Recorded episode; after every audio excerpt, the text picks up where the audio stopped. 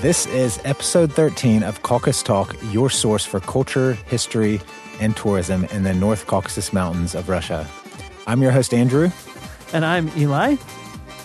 And welcome to the second episode in our mini series on the arts or humanities in the North Caucasus. You know, you keep saying humanity. It is humanities. It is arts and humanities. Am I showing uh, my ignorance? Have, no, no, no. You're not. No, no. We have literature. We we do have literature. Um, I guess humanities is so broad, but it is. I yes. mean, it's both both and. So, well, I'm excited today, listeners, because Eli is gonna he's gonna steal the show. This is this is one of his uh, areas of expertise. This is my baby, and, uh, and it's one of my areas where I just know almost nothing. And uh, so, non-pertise.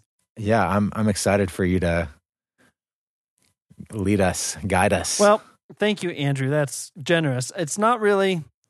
I'm not an expert yet, so I, today we're going to do an intro, an overview of music in the Caucasus, and this is so why I am here.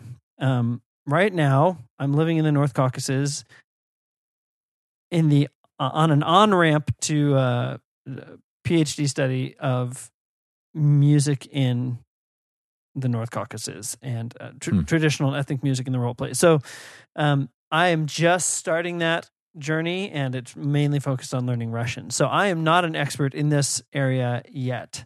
Um, I hope to become one someday. Um, then I will wear, you know, a name tag that says, hello, I'm an expert. No. Um, so really, let me, but, let me interject here. So you said you're going to get your PhD studying music in the North Caucasus. What would that degree be in? And just tell us a little about music in your own life, like instruments you play, like.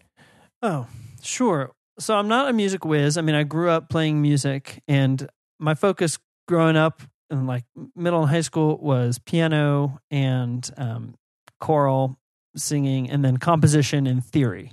And okay. I did I had I did like competitions and stuff for composing. And then in college, majored in music.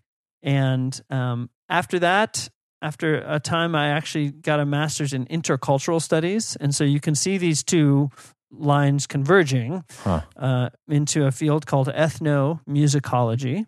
Okay. Which is the study of um, ethnic people's music or uh, a particular ethnic kind of, yeah, group's music. Uh, cool. And right now, it would be a, a, PhD, a doctorate in.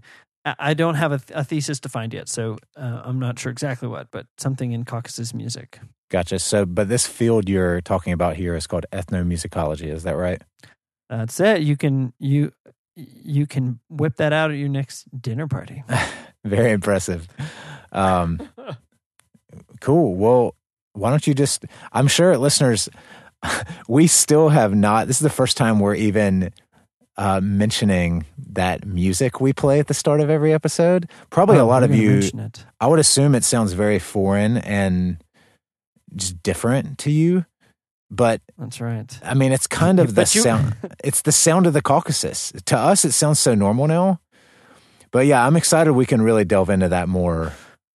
Well, as you can imagine, the topic music is like way too big to right. even make sense of. Um, I'm glad you mentioned that because that you're right. That clip that we play by a, uh, an artist named Rinat Kar- Karmirov, Karimov, Rinat uh-huh. Karimov. Yeah, we, there's a link to him in our show notes every episode. Um, that's that is a typical sound of kind of popular Kafkaz music. I'm going to use the word the term Kafkaz, which is the Caucasus way of saying caucus yes. Caucasus. So yes. it's easier and sounds better to my ear. So Kafkaz music, and and the overarching term for that people would say is Andrew Lezginka. Is that's right, Lezginka, and yeah, Lezginka is a style of music. It's a style of dance, and we, like I said in our last episode, I hope we will have um, an episode on dance. So we'll touch on a lot of things. Um, so where do we start? I have something to start with. This might be my only contribution to this podcast. No, uh, so uh, I read a fascinating article. I was thinking, I mean, we mentioned this in the last episode. I'm a simple guy. for lack of a better word, Eli is much more artsy than me, and uh, Not the first time I've been called that. probably. I mean, I'm I'm just pretty simple, easy to please kind of guy. You are a little more uh, well versed in music and things like that. Uh, so Or picky. Maybe there there you go. But I looked up. I was researching like why is music important to people, and I found this fascinating article. It's an interview called. It's titled "The Role of Music in Human Culture," but uh, different people, famous people, participated in it. Moby, small topic. Yes. Uh, Moby, probably you guys know, uh, famous, famous recording artist and DJ Hans Zimmer, which he composed Batman and many other Yeah, he com- soundtracks, like right? Like one third of the music you listen to in movies was probably Yeah. written by Hans Zimmer. And then uh, two other uh, famous people kind of in the music world.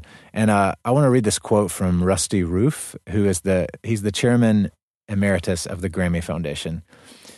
But listen to what he says about what music is. He says, oh For me, music is the language which allows us to express emotion. We each have emotion inside of us that we need to get out and ones we need to experience, and often words are not enough. Music is that vehicle to express emotion when words don't suffice. Think, why do we put music behind slideshows we make at home, in hmm. soundtracks to movies, to change our mood when we get in the car, to help us deep think? Music is that language that helps us express and experience emotion. That's pretty deep. that's great. Yeah, I mean, I don't think I've ever thought about it, you know, but I have thought like, why does a soundtrack make everything sound better and cooler? Uh, yeah, you know, but like, that's really interesting to think. It really is its own language that allows us to express emotions. Words and not can't. only is it yeah, Yeah, ex- and language is a great word for it for trying to describe it. I mean, and the cool thing about talking about music is some people can tell you about it with words and terms that you wouldn't otherwise know, but Mm. everyone experiences it equally. So everyone like you're not talking about something you've never experienced. It's not like I'm talking about going to Mars or the Caucasus. yeah, You know, I'm talking about something that everyone knows intimately, but they just may not have words or categories for. So I really like that talking about when you hear someone talk about music. A cool thing about it is it's not only a language, but it's like a language in a different dimension than spoken languages. So, huh? Like if you've seen the movie Arrival about these aliens who come down with a different language and a nonlinear orthography, meaning they draw in ink blots instead of like words and letters. Yeah, And the whole idea is that they're, the way they write their language opens up uh, new dimensions.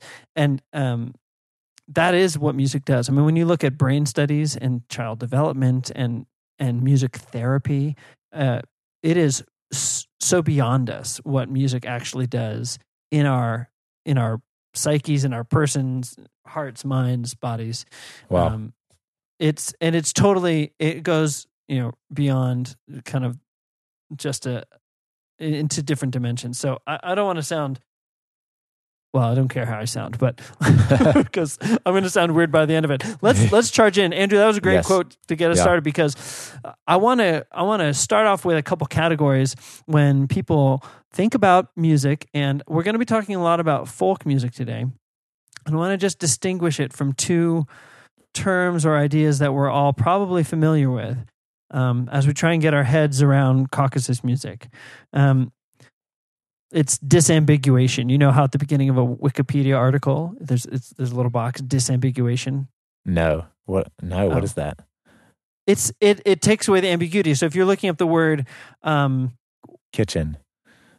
kitchen, if you look up, um, uh, well, I'm thinking of an example like uh, World War Three or something, or World Okay. War Two. Maybe Yeah. there's a movie called World War Two, and Wikipedia has a page about the actual war, and then there's a page about the movie, and it Ah, says okay. the same title, but we're going to take away the ambiguity and say if you want to talk about Gotcha. the same title somewhere else, it's over here. So that's what I want to do.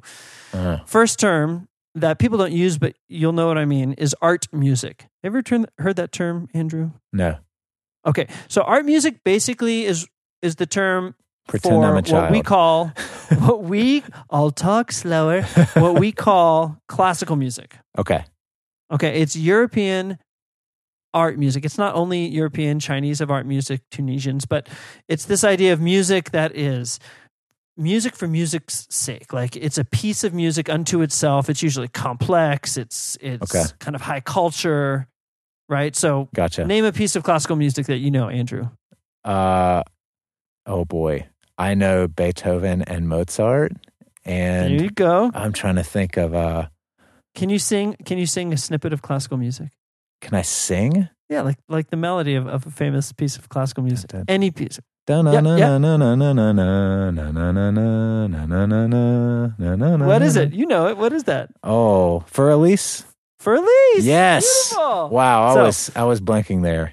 That was awesome. So that that would be art music and um or just classical music. And this is sort of in contrast to everyday music, folk music, music that we just kick back and listen. It's you know it tends it's good for analysis and it's good for um, theory and and big Uh-huh. orchestras. But what we find in the Caucasus is by and large not art music.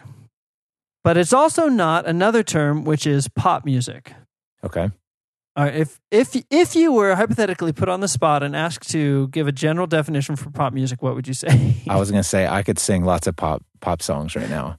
Give me one. Uh, oh baby, baby, Oh, how was I supposed to know? Oh man! All right, Dating myself back to the nineties. Uh, how would I define pop music? yeah, like Pop music you, is or describe it.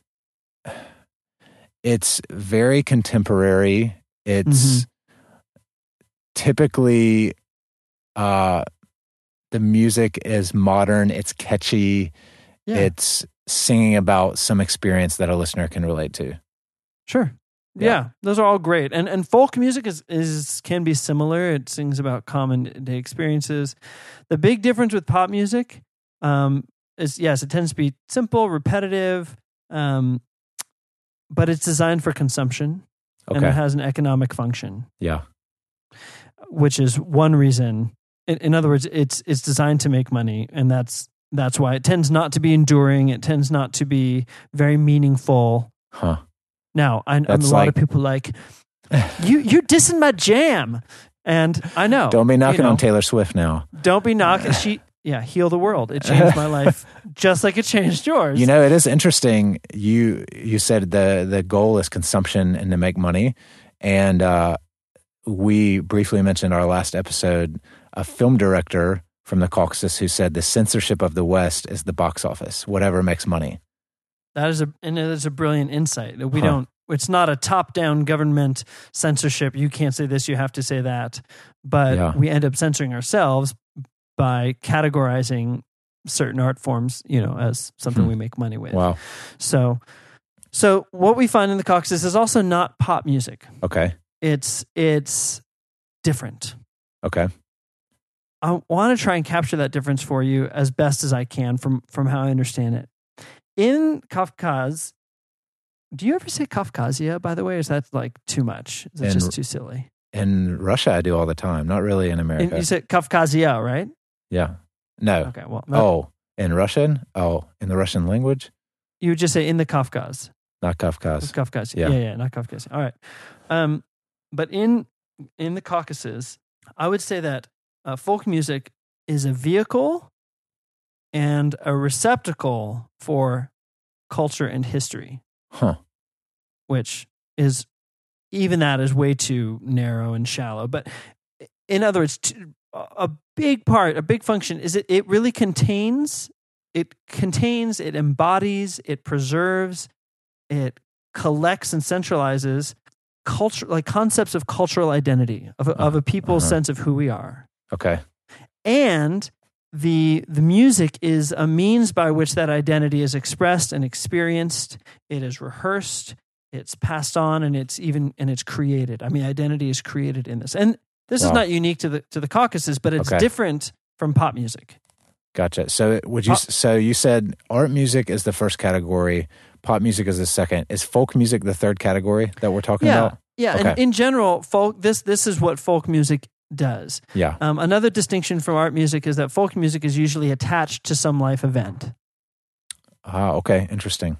or or talks about life events. You know, there's this big idea of of real music in um in classical music, which doesn't mean like, yeah, this is real, this is stupid. It means music that is only music. It's not about something, you know. And folk music is usually very much about something. Um, Yeah. that's kind of its point. So someone me- could take me to the mat on this and say, "Ah, your terms are all wrong," and I, I would love. Actually, I would love that. Please email me. Take them to the Um, mat. But we're going to go with that category, Let me let me interject here. So please. I have please correct my uh um probably my wrong perception of what folk music is. I feel like I'm probably speaking for a lot of westerners. When I hear the term folk music, I have these images that come to mind that are like kind of pandering, like oh yeah, you know, only older people listen to folk music, that kind of music and it's kind of old fashioned and oh yeah, that's kind of cute but it's out of touch with the mainstreamer reality. Uh, you self-centered pig. I feel like I at least I have these like that's kind of what comes to my mind when I hear that term folk music and yeah, please correct me. Though obviously that's not all off. That's not all wrong. Yeah. because old people do listen to it and a lot of it does seem corny to us because it isn't new but that's what part of what i want to portray is that um, there is a different need and function for music in the caucasus that we Uh-huh. don't relate to as much and you in some ways not at all Okay. um, as americans which is this need to capture contain and then rehearse our our cultural identity over and against others' cultural Huh. identities. Okay. Wow. that makes sense. So yeah. I would say here in or sorry in the U.S. a lot of people would say ah that's that's cliche, uh, for example, Yeah. because we're really we're so obsessed with the now and the future and kind of um, Yeah. and so, yeah, so, um, but I listen to what I would consider folk music. You know, the folk is a genre. You've got indie folk, alternative folk, folk rock, Uh-huh. and you know, they usually what that means is they're telling stories. You know, Gotcha, Johnny okay. Cash is kind of yeah, they're telling stories, and and that Hmm. and that pushes it. And, and that, plus, you got instrumentation. They tend to be more traditional or acoustic or whatever. But um, that's sort of the big difference. Well, that's fascinating. So the history and the culture is you said that these concepts of, of cultural identity are tied up and communicated in the music itself. Yes. Yeah. Yes. That's okay. Yes. That that definitely is different from the other kinds of music. Yeah. Not only that, so or not only that, but because of that, um, another feature of Caucasus music is there's usually gatekeepers. Okay. There are people who are allowed to perform the music and write new traditional music, which sounds funny because by traditional I don't mean old, but I mean that Right. or like ethnic music. Um, the idea is that only some people are endowed with the the honor or the the privilege of create of pres- of rightly preserving their culture or creating new cultural artifacts. Huh. Um, and there are a lot of cultural artifacts. Uh, that would that's a term that would mean anything that um, kind of reflects a culture. So in Dagestan or in in Chechnya or in Kabardino-Balkaria, you have handicrafts, you have carpets, you Uh-huh. have um, f- you know traditional clothing, and you have music. So, for example, in in Adygea, which is the western part of the Caucasus, um, this r- there was a, a role called the jiguaco. Okay. That's better. Jiguacamole.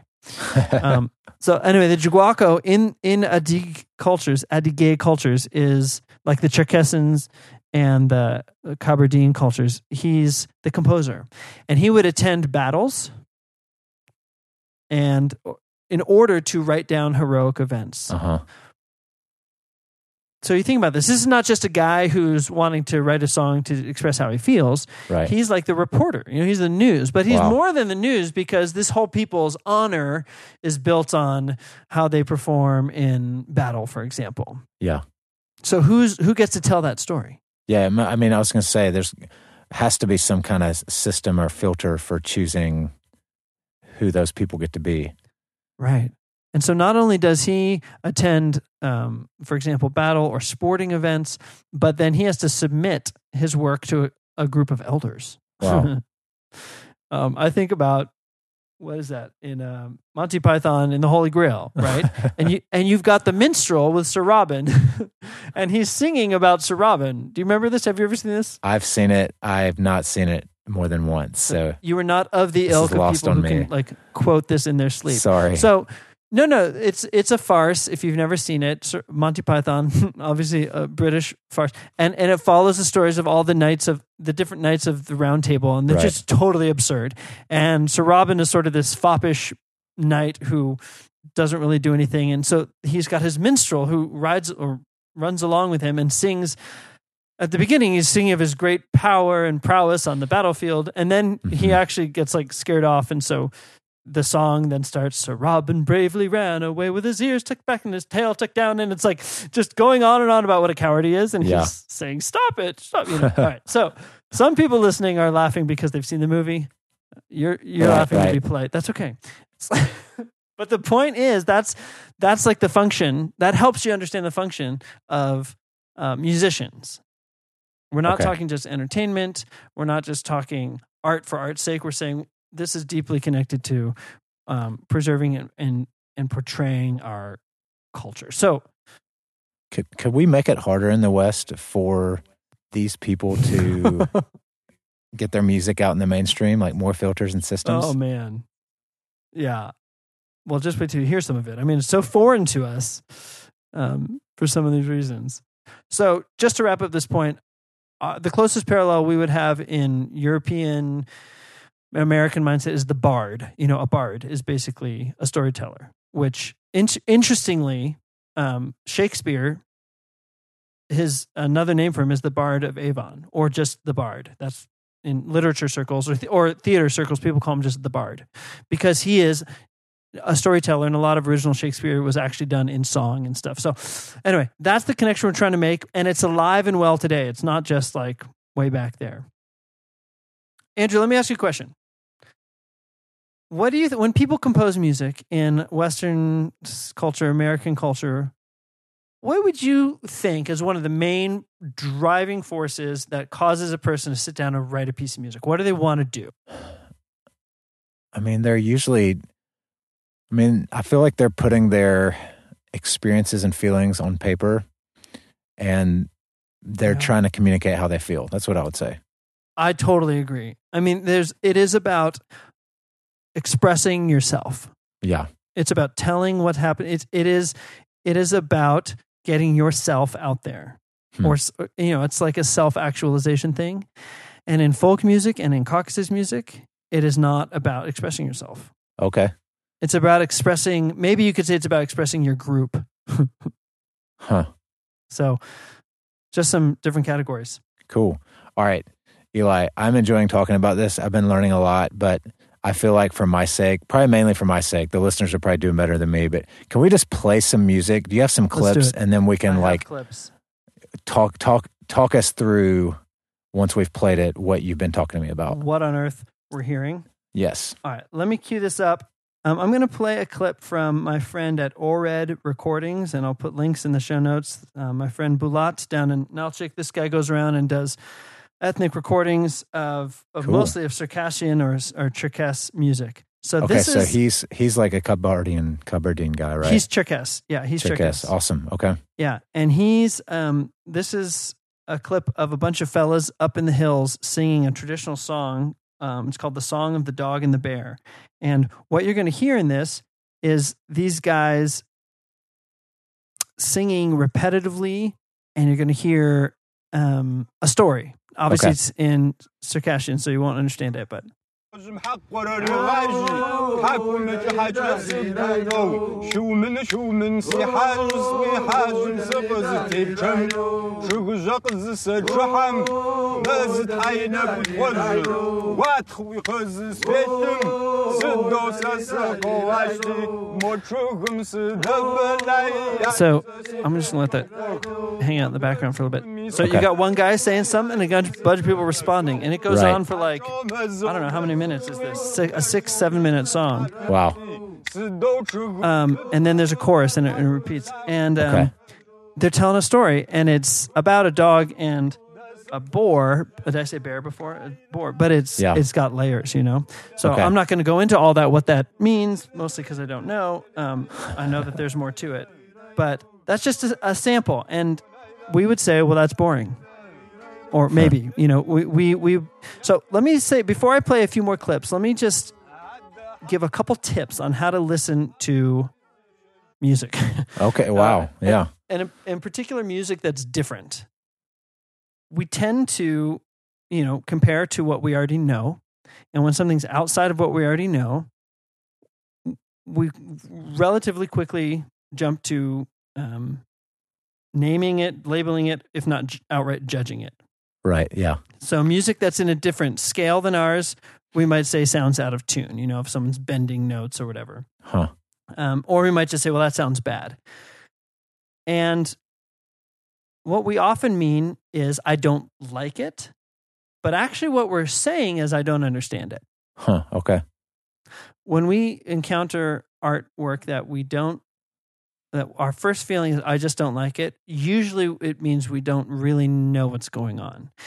And therefore, we can't really judge if it's good or bad. And even if we, I'm going to say, even if we like it. So Would that uh, would I- an example of that be? And uh, this is just coming to mind. I mean, basically, you're in my our parents' generation.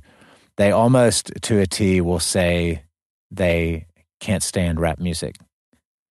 Great example. It's foreign, f- totally foreign to their ears. They can't understand the words. It didn't really exist back in their day. they don't see the reason for it. Right. They don't feel it's musical. There's no melody. We can and and they're saying for, often they're saying I don't like it, Right. but what they're communicating is or what they're showing is I don't understand it. huh. Okay. And if we take the time to understand something, we will almost always inevitably grow to like it more. Now that doesn't mean we're going to come out at the end of the day saying I like it. Yeah. Yeah.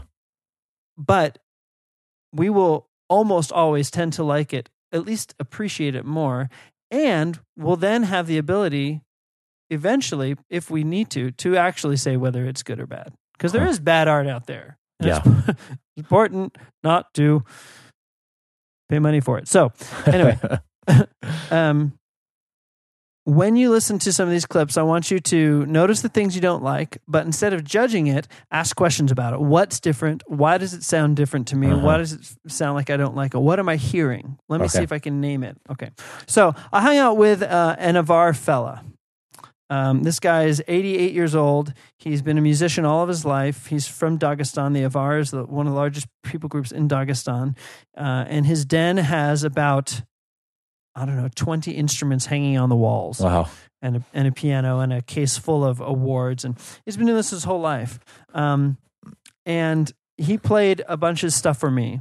Um, songs in the Caucasus have have all sorts of functions. They're wedding songs, funeral songs, love songs, nursery songs, Yeah. uh, hero songs. Um, and I'm going to play some samples of his uh, instruments. Okay. So Good. uh, the first one. What's his name? You, First name? so this guy's name is Ibrahim Ibrahim. Ibrahimov. Cool. Ibrahim. Good. Ibrahim Ibrahimov. Yeah, you can see him, find him online. Um, uh, is the pandur with a P, pandur, and it's a long, narrow, two stringed, um, little strummy instrument. hmm Let's see here. Uh, real, real short sample. Okay.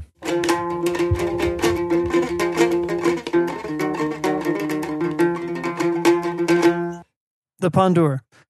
How did it sound to you, Andrew? How would you describe it?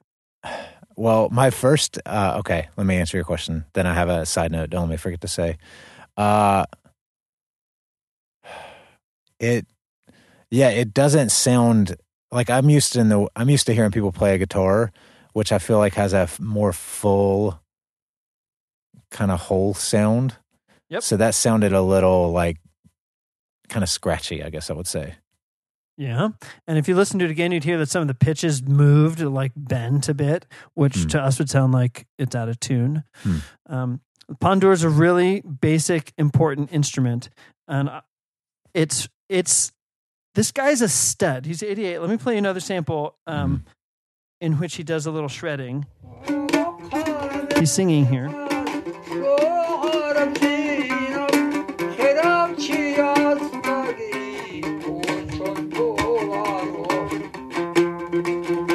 And then he picks it up.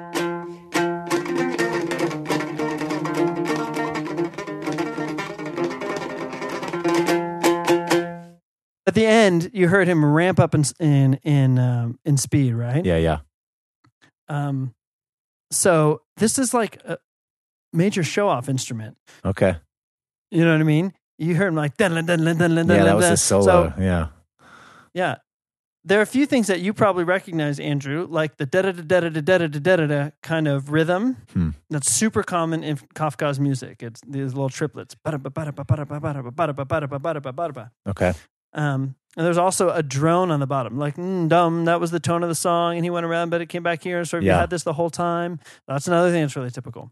So uh, our last episode, we we talked about film in the North Caucasus, and the first film I recommended is called Tangerines. Uh, that film, almost the entire soundtrack is using that instrument, pandur. The pandur. Pandur. That first clip you played, that sounded almost identical to the entire soundtrack of that movie, Tangerines. Some people are like, oh, Yeah. So, anyways, I, I didn't know that was the name of that instrument. And like when you watch the movie, it kind of has this like haunting sound and feel to it throughout the movie. But that was really, that was the immediate, the first thing I thought of when you played that. Interesting. Yeah. Yeah, it, haunting is a good word. Yeah.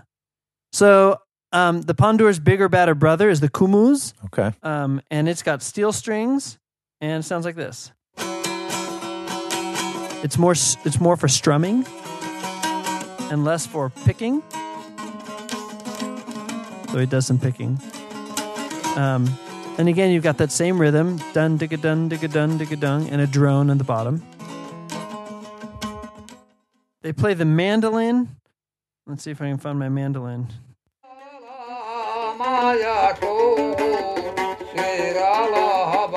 Sounds pretty similar, actually, but this is interesting because it's the exact same mandolin that you would hear a bluegrass band in the U.S. play. Um, it's got sympathetic strings underneath there. If I fast forward here, you'll hear him tear it up at the end again. Hmm. I guess that's not what he's doing there. So we'll cut that out. I under, that was Russian. That was Russian. He was singing in Avar. Is that right? The Avar language? yeah, yeah. but then he switched into Russian, explaining to you. Yeah. Yeah. Okay. Um, then, so I just I'm just going through kind of families of instruments just to give you guys an idea. There's nothing super racy about this, but those are all strummed or plucked instruments, Okay. like a guitar, like a mandolin, Yep. like a banjo, and they've all got different characteristics. They're made out of beautiful wood, and they're really something to behold, Mm. and something that you come to appreciate as you come to understand them. And I guess that's the point. There is that when you are in the place and you hear it sung um, and played, not just trying to make it sound like a guitar, you, you appreciate it for what it is. Okay. Something interesting about that ORED recording that I played you, um, and another recording that my friend Bulat made. Um, he he went to a village and wanted to hear their national music, and the and the guys said, "Well, we have to go somewhere where we can play it," and that meant we can't just sit down and play it in our house. I mean, we can, but that's not what it's for. And so there's a video clip. They went way up in the hills. They built a fire. Hmm. They're out in the grass, and then once they're settled, that's when they started singing Wow. and playing. And it was uh, that really says something about about how that music is experienced. This, you know, they're not selling CDs that you typically flip on in your car. You can do that, but it's it's like this is meant to be done together in a certain way in a certain place. Yeah, it's funny. You always see music videos done in settings like that, but these guys, they w- Yeah, they actually had to go up there for it to be To real. do it right. Yeah. Yeah.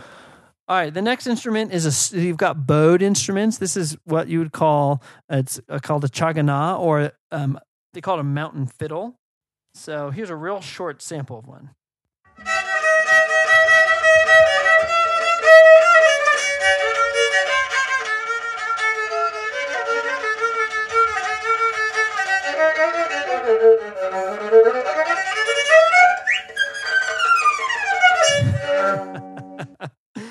Like how it does that.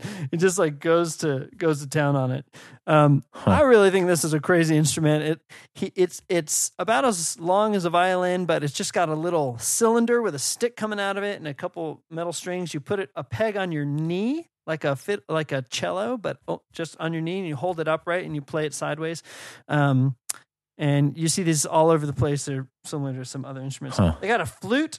Um, play this guy's flute sample real Yeah. quick. Really beautiful, big wooden flute. Huh. A lot of mic noise there.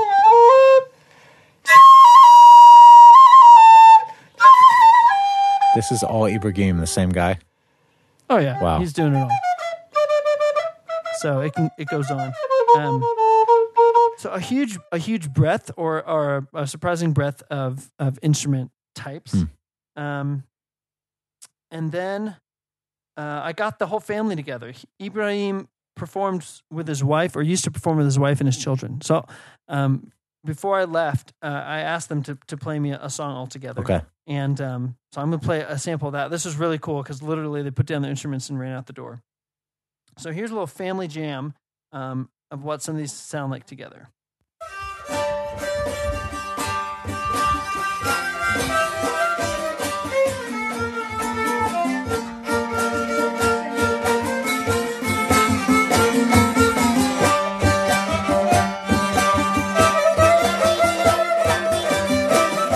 Something really interesting to listen for is how they kind of communicate with each other. Hmm. Because you had Ibrahim on the lead on the on the fiddle, and then you've got the strumming of the kumuz and the drum, and they're following him. They're all watching him, and you can kind of hear a give and take.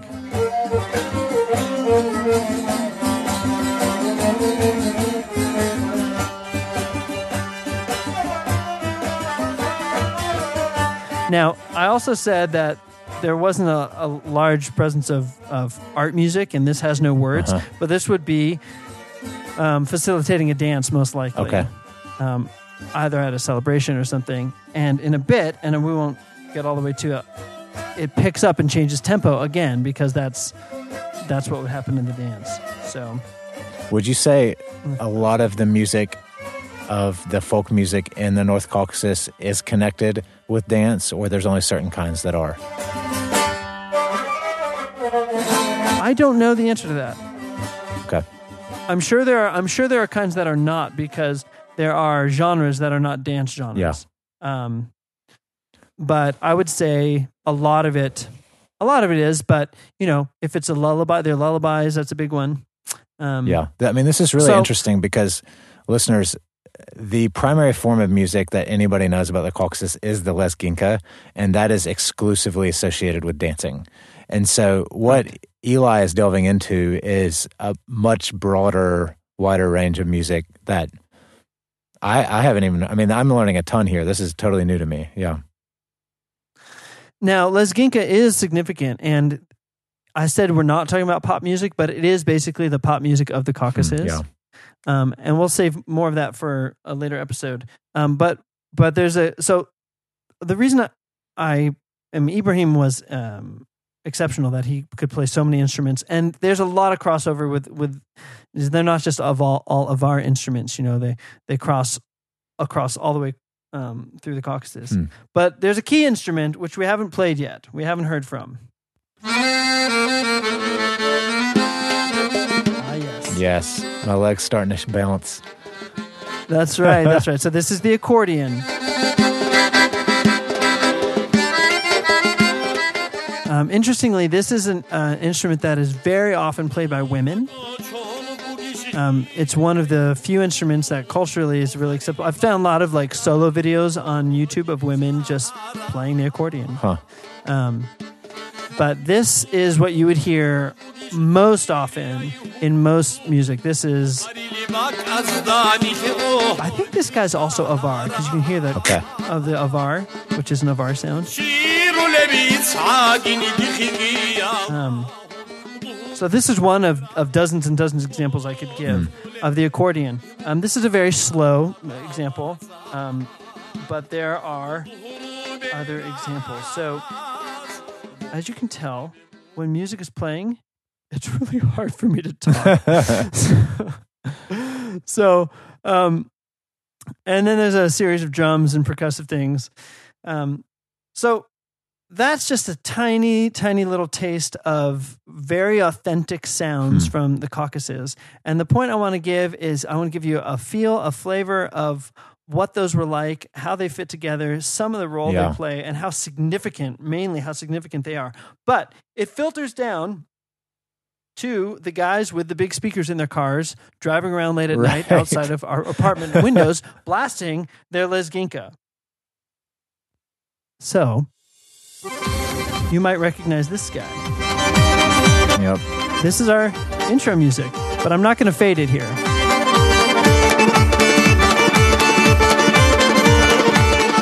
And the run. Yep. That's So, that's Caucasus music. so here you can hear a blending. You've got um, a Caucasus instrument, accordion, obviously borrowed from somewhere else. You've got the triplets, digga da digga da digga da da. Um, but then you've got a very kind of Western pop beat or, or sound in the background. Солнце, мы к небу поднимем руки И сердце быстрее забьется От барабана звуки But this song is called Caucasus Dance. Huh. It's a song about dancing in the Caucasus, and of course you could dance to it. It's perfect yeah. Lezginka, and it's super catchy. It's it's leg bouncing, like you said. Yeah. Get your legs bouncing. Um, and honestly, I know less about you know kind of the meaning and and place of this stuff. Andrew, you probably know of a lot of settings where this kind of music was played and people would use it. Can you can you think of some? I mean, besides cruising late at night outside of our windows? I would say Lezginka, the Lezginka music, when it's played, and it almost always results in people dancing. Uh, which this is going to be a separate episode, and it's not the kind of dancing where you're picturing in your heads, listeners. Um, it's very specific to the Caucasus, but it's often played and people dance to it in like settings of joy where people are either celebrating or having fun. Um, I mean, it the guys' dance is a very kind of like expressive, showy kind of thing, and like Like a rooster. it makes people happy when people do the les when the music plays and people do the lezginka. So it's I I, mean it. weddings that you can we're going to eventually include some links in the show notes, but YouTube is just chock full of wedding lezginka videos. You know, um, That's true.